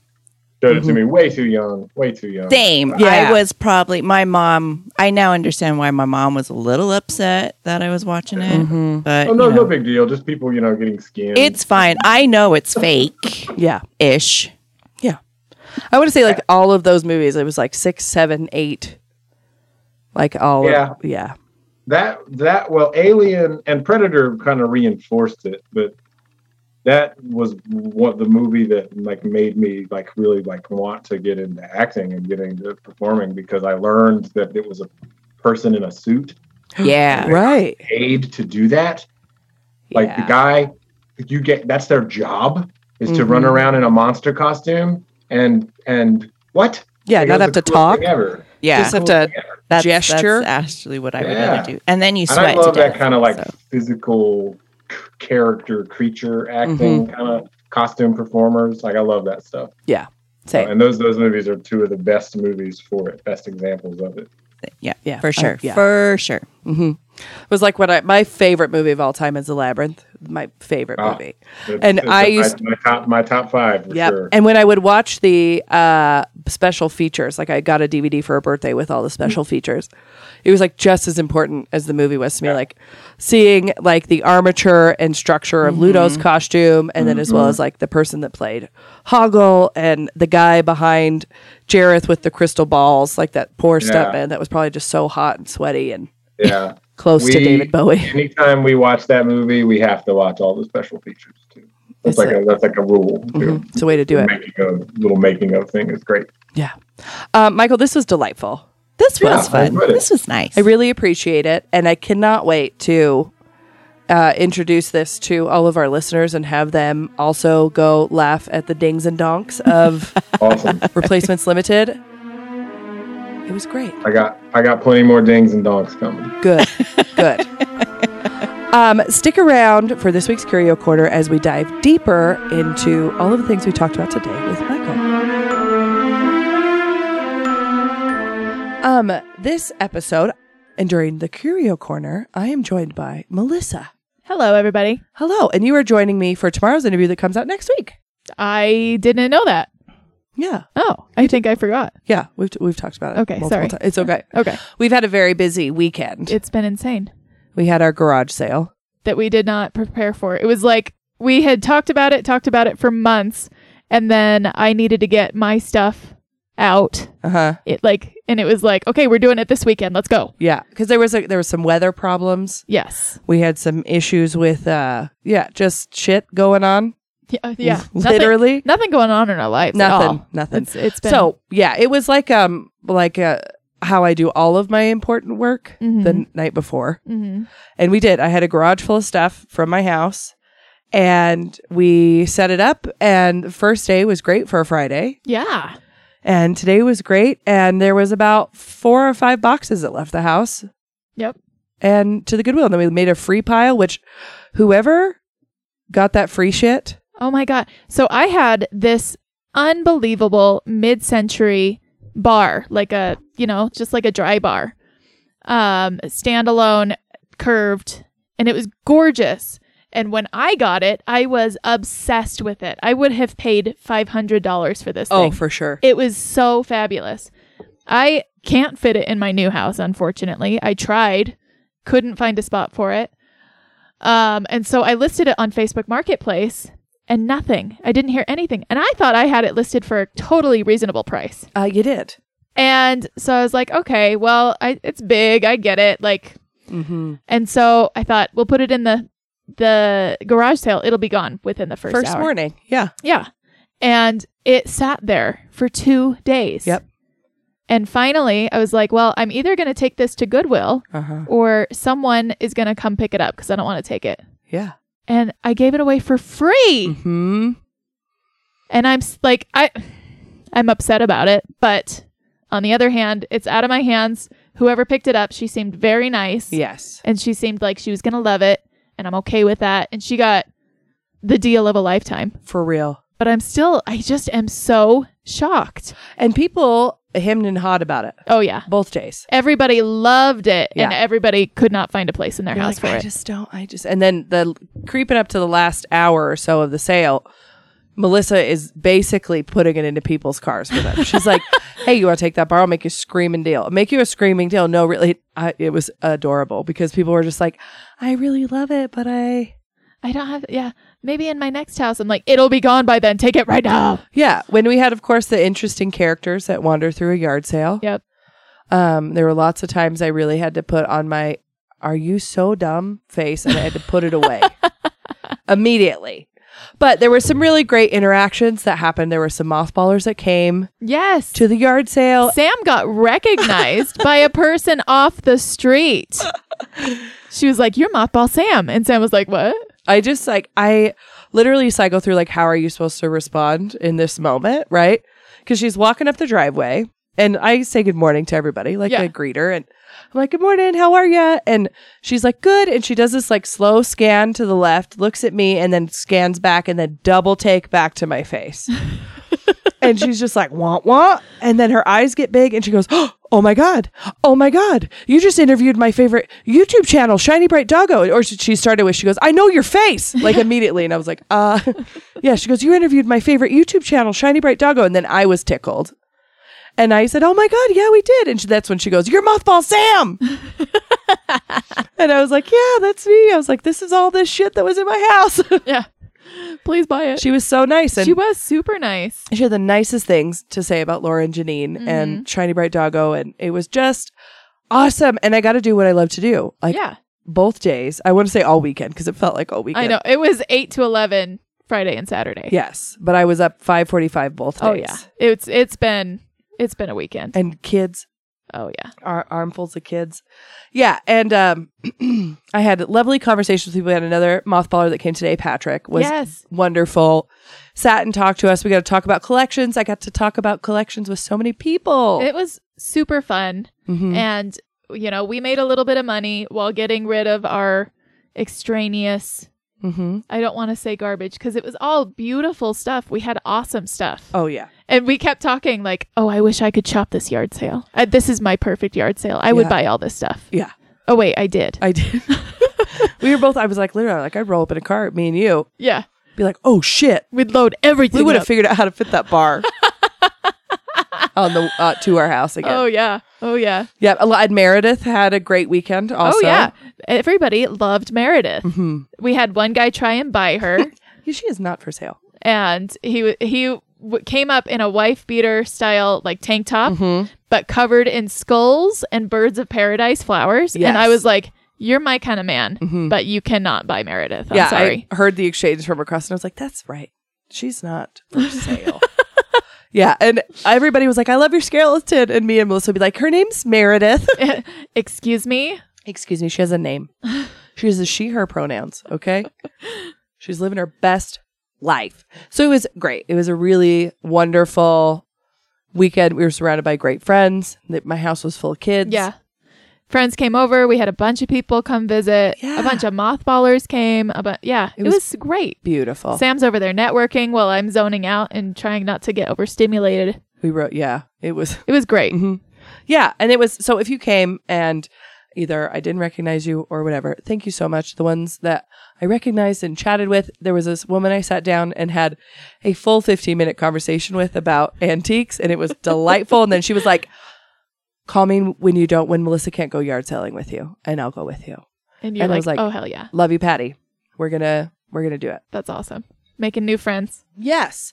And the my most favorite thing that I tried mm-hmm. was when I was setting stuff up and pricing things.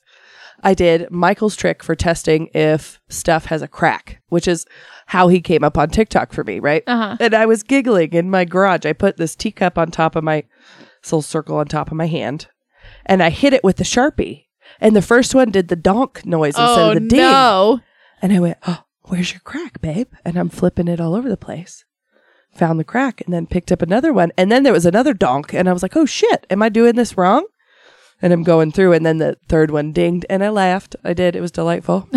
so I got to pull out all my stops this weekend. That's awesome. And when we were speaking with Michael, we talked about a couple of different things. And specifically, we're going to kind of cover gems and piece type for uh, dishware Oh okay. because I always feel like when I find something in the wild, I'm like, I have no idea what the fuck this plate is called. Like, I know it's a smaller than a dinner plate plate, but like, Yeah.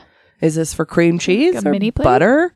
So I found on replacements.com Oh okay. their chart for China pattern piece types. Okay. I'm Okay. excited about this. Actually, this is interesting to me. And I'll have this linked. This will be linked on Michael's episode page so Okay. everybody can reference it and I'll share it in the stories this week. Cool. So, we're starting off at the top with a dinner plate. All right. Okay. Their piece code, DP. DP. Mhm. Okay. Dinner plates, so they are typically in a five piece place setting, used for serving, Entrees, dinner plates are generally 9 to 11 inches in diameter. Mhm. They can either feature a rim or a coupe, which is no rim. Oh, Yeah. I've never heard of that. Me neither. Not that, not in that tax bracket, apparently. Square dinner plate. Piece code DPS. You'd think it'd be SDP. Yep. Yeah. Dinner plate square. All right. They are, it's a component of the five piece place setting. So I'm assuming this goes under the round plate. If you're an etiquette coach, don't come for me. Okay. Oh, it's it's not just like a, a dinner plate that's square. Yeah. It's, a It's square. Yeah. It goes under the dinner plate. I was guessing, but I'm wrong. I'm Oh, wrong. okay. So it is a traditional dinner plate. Okay. I Okay. was But like, square. What the I'm hell? just assuming shit like all I right. do. Okay. Next one is salad plate. Any guess on the piece code? Oh, SP. Here you go. Hell yeah. Um, it is the a component of the five piece setting. They resemble dinner plates, but they are six to eight inches, and they can be used for salads or desserts. Oh, That's not enough dessert or salad. and they can't be used for anything else. Nope, that's not a goddamn sandwich plate. Put it back. I use, they're my toast plates. Yeah, Those are my toast plates. well, wrong. Next one is a square salad plate. oh, What What do you think the piece code is? SPS. SSP, Oh, almost. they are so inconsistent. They resemble dinner plates and can be used for salads and desserts uh, also, right? But these are, they have an added bonus of being easy to hold during parties, backyard barbecues, or any other non table gathering. I'm going to call barbecues non table gatherings for the rest of time. I love that. Like it has corners, much easier to hold. I know. Much easier. The round is. are you guys going to the Mashburn non table gathering this weekend? Absolutely. They'll I have am. square salt s- salad plates. They also have square dinner plates. Not to be confused with the plate you put under a dinner plate. But I don't think that. I don't know what that's called. How embarrassing. I don't know. Somebody will tell us. Next one is, I knew it, a bread and butter plate. What's the piece code, Melissa? B B P BB. BB. B B. Uh, it's the final component of the five piece place setting. Oh, Okay. They resemble salad plates, but are used for serving bread and butter pats or whipped butter. so I think uh, are they smaller with like an indentation in the center, like a saucer? Um, Because- there's, there's no top shot. Okay, They're five to seven inches in diameter. okay. So I don't think they have the saucer hole. Oh, That is okay. what my family has always used as like pie plates. Yeah, same. Yeah. Um, I th- just today I happened to have a a place setting of the- it's these really cool '60s Japanese. Oh, yeah, yeah. They were in the yard sale, um, and there was dinner plates, salad plates, bowls, and then what I assumed was saucers. And so I thought, oh, there must be teacups with this, but I wonder if they were bread and butter plates. Oh, were they five to seven or six to eight? They were five to seven. Oh, yeah. They were teeny. yeah, not the a salad teeniest. plate Yeah. or a non table gathering plate. Next one is a fruit or dessert bowl. What is the piece code? This one is going to make you mad. Uh, just tell me FR. what For fruit. the fuck. Yeah. Fruit dessert bowls are generally four to six inches in diameter. Can be used to serve individual portions of fruits, nuts, and ice cream. Wait, how, how big are they? Four to six inches. Four to six. Oh, they're tiny. You know those little Melmac bowls I got? yeah, the, Mel- teeny yeah, ones. Yeah. Those apparently are fruit and dessert bowls. FR. Uh, the coupe cereal bowl. And that must that must be the big bowl. Yeah, but I want you to try and guess the piece code. C- CB C E R C. cereal. Uh-huh. Oh, those bastards. These are great for everyday use. They can be used to serve a variety of cereals, soups, salads, and desserts. and nothing else. They do not feature a pronounced rim. oh, Okay. all right. Rimmed cereal bowl. Please guess this one. These codes are chaos. R S. I don't know. CER. All our love to replacements.com. All of our love. Yeah. But this is wild. Rimmed cereal bowls come in a variety of sizes and are great for serving cereals, soups, and dishes of ice creams. I bet they're also great at non table parties. I think so. Yeah, you need a rim. You got to have a rim. a really good. Mhm. That's the rim is perfect for when you're mic- microwaving a food And the bowl gets and the bowl gets the too hot. yeah. Uh huh. you need that that little extra handhold. hmm Yeah. I usually just turn around really quick in my kitchen and put it on the counter. Yeah. My husband, on the other hand, acts like he's being burned alive. It's a it's a, a whole thing. and you just hold it with four fingers just Yeah. as gently as you can and get it out of the microwave Mhm. onto some sort of Yeah. When I used to have artificial nails, I would pick stuff up with them because they don't transfer temperature. So they were like little, just like, "Ugh." that disturbs me. You're welcome. All right. The next one is the coupe salad bowl or soup bowl. Pardon me. Oh, The coupe soup bowl. Coup? Mhm. How do you spell that? C O U P E. Okay. Coupe. Coop. Coup. But it's French. So I don't fucking know. I got corrected on TikTok today for saying burger instead of bourget because it's French. I, whatever. Like a hamburger? Yeah, it made me think of the Pink Panther. No, that lamp that I found, the perfume lamp.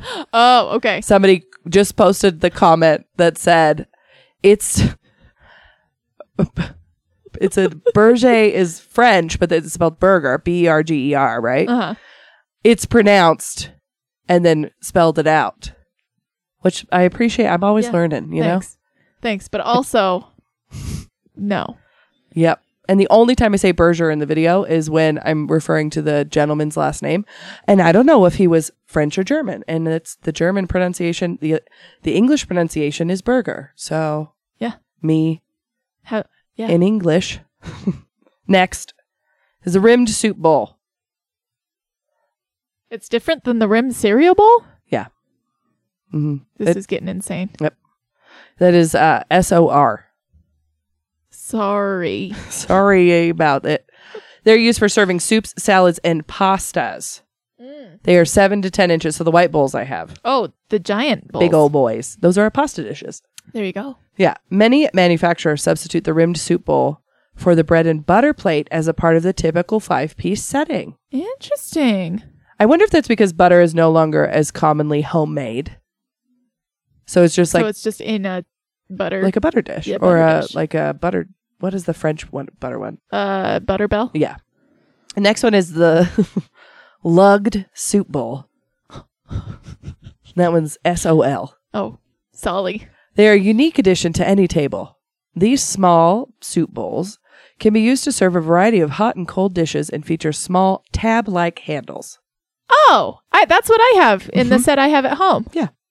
You have a lugged soup bowl. Interesting. Next one is a cream and soup saucer or cream soup and saucer. Cream, soup, and saucer. Okay. CSS. Um, they are an entertainer's delight. Okay. Used for serving a variety of soups, these bowls feature two handles and a saucer. So they the two handles that sits on the saucer. Uh-huh. Um, they are generally larger than bouillon soup saucer sets. Soup and sauce. I don't know what the fuck that is. Used in conjunction with the typical five piece place setting, these bowls add an air of sophisticated elegance to any table. The bouillon soup and saucer, BOU, are generally smaller than the cream soup and saucer. These bowls are perfect for serving soups that are made from thin broths. I don't know why. Not thick. Individual pasta bowl. We're almost through this. Okay, thank you. Individual pasta bowls, PASI. They're smaller than the regular pasta bowls and they don't have a rim. Okay. Okay. Uh, next one is a ramekin. We know what that is. Source code R. Yeah. Okay. Uh, small, heat resistant. We all know what goes in there. Everybody, Straight bitches side. love ramekins. Next one is a mug. We know what that is, right? Mm, yeah. MUG is the source code. Oh, good. also, they're an informal alternative to the traditional cup and saucer set. Thank God we have that. Thank God. Then you have the flat cup and saucer set. Okay. CSFL. Uh huh. Um, the flat cup design has a flat base without a pedestal. The next one is the footed cup and saucer set with the pedestal. Okay. Then we get into the demi-tasse cup and saucer, which is like an espresso cup, Mm-hmm. a butter dish. We all know what that is. Salt and pepper shakers, Mm-hmm. a gravy boat, Yep. a relish plate. Uh, Okay. is that got the little individual? It can. It's usually like oblong and Yeah. is a rim or a coupe. It's one of the two. Okay. Um, last there's a round vegetable. Okay. Oval vegetable. Covered vegetable. Oh wow. Yeah. There's two handles and a lid. Chop plate, which is a round platter and often used to serve meat. Mm-hmm. Oval platter, often used for meats, breads, vegetables, fruits, and cheeses.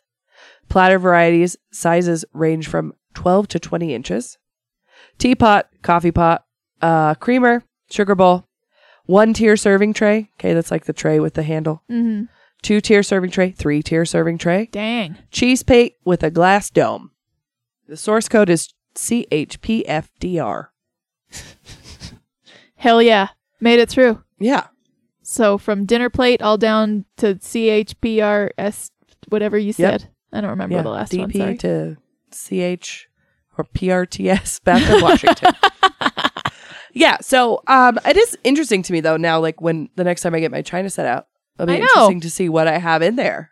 I so I have two different sets of 60s um dinnerware Mm-hmm. and one is Japanese, one I'm not sure of the origin, Mm-hmm. but both I'm obsessed with. I love them both so much and so I'm going to be on the lookout for cuz I have like the main settings, Uh huh. but I want to like salt and pep- salt and pepper shakers, Yeah. like butter dishes. Total I want those. It's very it's interesting. And then I was thinking about some of the stuff that was in the yard sale today. I know. There was that Noritake dish with the platinum rim that nobody Uh-huh. picked up, the blue one. Yep. That was a vegetable dish Oh, without a rim. interesting. Yeah. So I hope you learned like a fraction of that. I hope that we made it entertaining too because Melissa started to fade. this is It's okay. I was very interested until I learned what the name of the salad plate was, and then I was like, I don't care about this anymore. That's okay. That's all Sorry. right. You could fast forward when you listen to this. Episode. Okay, I will. All right. But another interesting thing we talked about with Michael, and I told the rock story, so you do have to listen to the episode for that Okay. When I talk about your rocks. My rocks. And he inherited a bunch of stuff from his grandfather, who was a rock hound, and he also rock hounds. So we thought we'd tell you where to rock hound in North Carolina. A little bit about rock little, hounding. little bit about it, because Melissa's a rock hound. I wouldn't say I'm a rock hound. I I like rocks. and when I'm out in public, I pick them up and put them in my pockets. Yeah. The astonishing diversity and variety of rocks and minerals found in North Carolina are, of course, a result of its complex geological history. The oldest rocks of the state were repeatedly metamorphosed, metamorphosed by igneous intrusions, leaving behind large swaths of schists and G N E I S S E S. Nice? Nices? G. Yep. G N E I. Okay, sorry. G N E I. S S E S. Yeah, I'm out of Yeah, No. I'm sorry. Sorry, geologists. Maybe it's French. As well as innumerable peg- pegmatite veins. Oh, I'm glad I chose that paragraph to read. um, these rocks are the source of North Carolina's many beautiful minerals, including emerald, amethyst, beryl, and garnet. I don't. I've never heard of beryl. Have you? I had a friend in high school. His sister's name was Beryl. Oh, interesting. Uh, they have long been mined for commercial and recreational purposes and are home to hundreds of current rock hounding destinations. So I am on rock hounding TikTok, Oh shit! and I don't know. Have you seen the crystal hounds on TikTok? Oh my god, they get a pickaxe in the ground and bust it open, and out come quartz crystals like literally the size of my thigh, Yeah. huge. For And- reference, Melissa's thigh is probably the size of an average to like football. No, it's bigger than that. All right. Well, okay, uh, let me. Uh, the average. It's like when Pork people roast. say it's four dinosaurs away from here. Yeah. Yeah. It's like it's like one tenth of a giraffe. yes, perfect. I understood immediately. Yeah, thanks. They're huge. okay, like two foot long crystals. Yeah. And every time I'm like, oh my god, I need to go there. And I look, and it's always in the Carolinas, Uh-huh. always. The gem belt. And it's funny because we live in the gem state. Idaho is the gem state, Yeah. and we have star garnets here. Mhm. Um, we we have Idaho opals, Uh huh. and I have been rock hounding like my whole life. My my d- parents used to take me rock hounding when I was a kid, Yeah. and We have regular never found too. anything. Yeah. Mhm. Um, And gold. there's yeah, there's lots of mines. There's a opal mine in Spencer, Mhm. and Which apparently I was talking to a client who works up in Spencer, uh huh. and they are that opal mine produces some of the most rare opals in the world Really, outside of Australia. that's amazing. Mm-hmm. Yeah, my dad and my stepmom went, and d- you know, you can just pay like ten bucks, and the, you basically just dig around in their Yeah. little quarry. They got rid of that. What? They don't do it anymore. How You can dare go buy they? a bag. They don't have the. Oh, that's the worst. Well, they came home with some really beautiful specimens, like and opal, like kind of grows in in seams like gold does, and so it's just like rock, and then within what is it? What is it called? The um, matrix of Yeah. the rock. there's a, like seams of opals, and you polish them, and oh my god, they're so beautiful. They're so beautiful. Anyway, back to North Carolina. Uh, hundreds of spec- species of minerals. Are they species? It says species. Hundreds of species of minerals have been found in North Carolina, along with almost any type of rock you can think of. Much of the reason that North Carolina is such a famous, popular rock hounding destination is the sheer number of collectible gemstones and minerals that can be found here in relative abundance. So, and it goes on to say, like, some places will be really rock heavy for a while and then they'll dwindle off either from over farming basically of the Oh, rocks yeah. or from some sort of land shift. Like if it rains heavily then you won't be able to find rocks for a while. But um, here are some of the precious stones or semi-precious stones that you can find in north carolina. Amethyst quartz emerald rutile? Ruti- rutile? Rutile i don't I'll know. uh, garnet beryl aquamarine Oh, that's my birthstone. is it cute? Uh, and I can't. I don't know any of these other ones. Dunite, Kya- kyanite, unakite, corundum. Wow. Wow. these are all new words to me. Anyway, I want to go to Yeah. North Carolina and go rock hounding. Rutile, it's an oxide mineral compound of titanium dioxide. And it is it's a polymorph. So it's kind of like um, bismuth where it has all the different Like this, the, the- geometric shapes. Yeah. Cool. Um it looks really great. It's like a dark red black, almost like a root beer barrel, but a little bit darker. mm-hmm. It's really pretty. Rutile. How cool is that? Look, really quick before it goes away. Oh, beautiful. Yeah. That's awesome. Yeah, I have a large rock collection and very little of which I have actually found myself. But once I was sitting on the bank of the Snake River Mhm. and I looked down and there was like a flat, like kind of pancake shaped rock with a seam all the way around the outside. And I was like, there is a fossil in there. and I expected to crack it open and there to be like a beautiful ammonite or something inside. And I cracked it open and there was nothing. Oh no. And then I looked closer and there's the teeny tiniest little shell, like not even pea size little clamshell. And I took that home. I had it's the rock is like softball sized. and the teeny tiniest little fossil because that's the only fossil I've ever found in the wild by myself. Oh. Yeah. So that's that's at home sitting in the bookcase that will eventually be my curio cabinet when I have time to fix my house. Mm-hmm. Yeah. And that's my story. I love it. Yeah. And everything else, I, I have hundreds of rocks. Everything else I've bought at garage sales and estate sales because I'm like, ooh, obsidian, ooh, petrified wood. Ooh, I'm going to buy all these. Ooh. Yeah, when the house we moved into when I was 16, the f- previous owners were rock hounds Mm-hmm. and it sat on a double lot in Shelley, so like a half acre. Uh huh. And the entire backyard was lined with wooden boxes that were filled with rocks that they Oh, all had that they had to shit. move. And so I now uh, like pissed that like we obviously Oh, yeah. don't own that home. Yeah. But the amount of rocks that are probably just in the dirt at that fucking house. We should just go break in. Just Yeah. be like, yo. And my bedroom was his like it was a third garage Uh huh. when I lived there. I turned it into like an apartment. Uh huh. and it was his rock hound room where he'd polish and finish all the stuff he found. Wow. Yeah. And the one time I went to girls' camp, when they were trying to convert me, I got all, all expense paid to oh, hell girls' yeah. camp. Nice. And it was up in Spencer, and we went to the opal mine, and I was fucking happier than a pig in shit sitting on top of a pile of rocks. You spray it with a water bottle, then Oh, you yeah. can fill your bag. Yeah. In fact, like in my basement right now, I once at an estate sale bought a bag of sapphire, but within the aggregate, you know, it's Mhm. just a, a bag of rocks basically, but you have to like, what is it called? Pan? Yeah. Pan for the sapphires. We should do that this summer Yeah. with the I'd kids. love That would to. be so fun. My, I think we have a lot of gold panning stuff. Oh, hell yeah. because my husband got really into it one year. My grandpa did it for a long time and had in his like the, his jewelry box like nuggets of gold that he had found. I love that. Yeah. So It's just, it's, it's treasure hunting in the wild. It's estate sailing in nature. In nature. And it's In much harder to nature. find treasures out there. It is, but we have a good time. Yeah. Yeah. But you get to be outside. It's great. Yeah.